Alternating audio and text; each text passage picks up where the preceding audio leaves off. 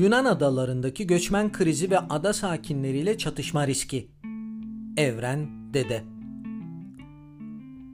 Suriye kriziyle derinleşen ve ne yapılsa da tam olarak durdurulamayan düzensiz göçmen akını Yunanistan'ın tek başına üstünden kalkamadığı bir soruna dönüşeli çok oldu. Yunanistan'a 3 güzergah üzerinden göçmen akını oluyor. Birincisi Türk kıyılarından Yunan adalarına geçişlerin olduğu Ege Denizi'nde. İkincisi yine Türk topraklarından Yunan topraklarına geçişlerin olduğu Trakya'daki Meriç Nehri'nde. Ve üçüncüsü de Bulgaristan üzerinden Yunanistan'a yapılan geçişleri oluşturuyor. Göçmen akınlarıyla tek başına mücadele edemeyen Yunanistan, özellikle radikal sol Siriza hükümeti döneminde inanılmaz bir akınla karşılaştı. Türkiye'den geçen binlerce göçmen ve mülteci önce adalardan Atina ve Selanik'e getirilerek anakaraya taşındılar. Ardından da göçmenler rotalarını karayoluyla Makedonya, Sırbistan, Avusturya ve Macaristan üzerinden Almanya ve diğer zengin Avrupa ülkelerine doğru devam ettirdiler. Tabii bu inanılmaz çaptaki akınlar çok uzun sürmedi. Macaristan devleti sınırını kaçak göçmenlere kapattı. Sırasıyla diğer ülkelerde sınırlarını kapattılar. O dönemde yaklaşık 400 bin göçmen ve mültecinin Batı Avrupa'ya geçtiği tahmin ediliyor.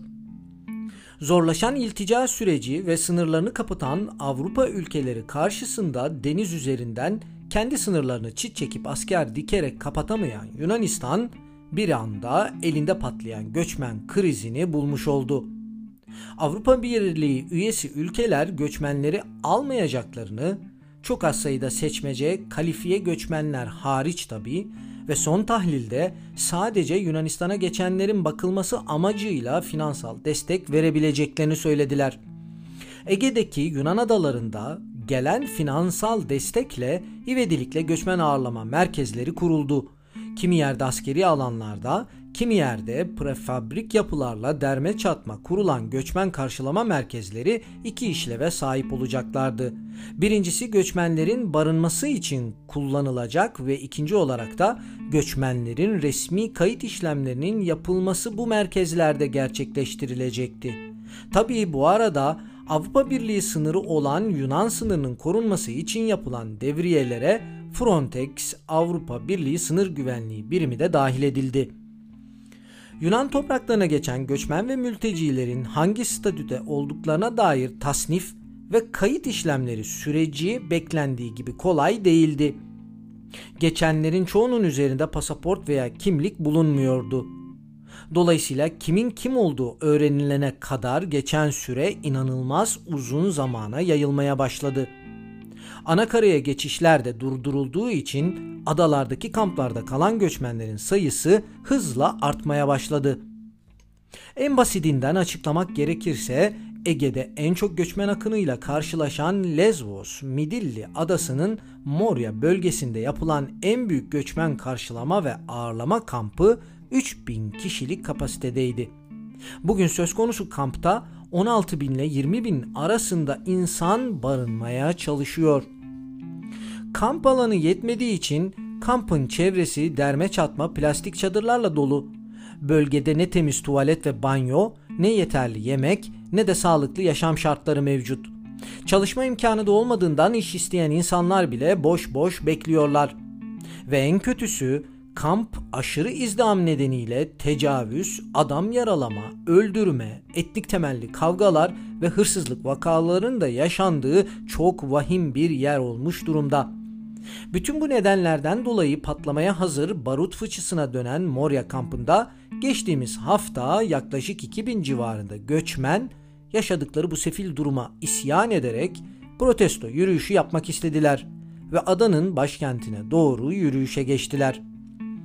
Kampta aylarca hatta kimi zaman yıllarca süren iltica işlemleri nedeniyle bekletilmelerini protesto eden göçmenler özgürlük sloganları atarak adanın merkezine ilerlerken polis müdahalesiyle karşılaştılar.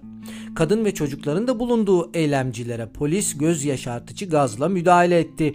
Kimi göçmenler polis barikatını geçmeyi başlayınca yaralananlar ve gözaltına alınanlar oldu.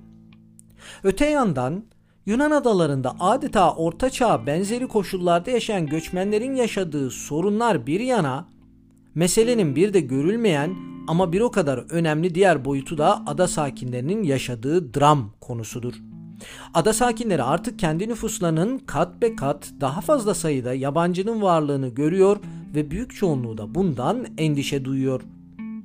Bazı göçmenlerin yerel halkın ekili arazilerini, bahçelerini, ağaçlarını talan ettiği, hayvanlarını kesip yedikleri ve artan oranda hırsızlık vakalarıyla uğraştıkları da biliniyor.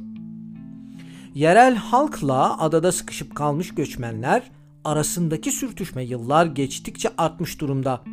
Artan gerilim karşısında Yunan hükümetinin yetersiz kalması ve adalarda güvenin temin edilememesi ise endişe verici durumda.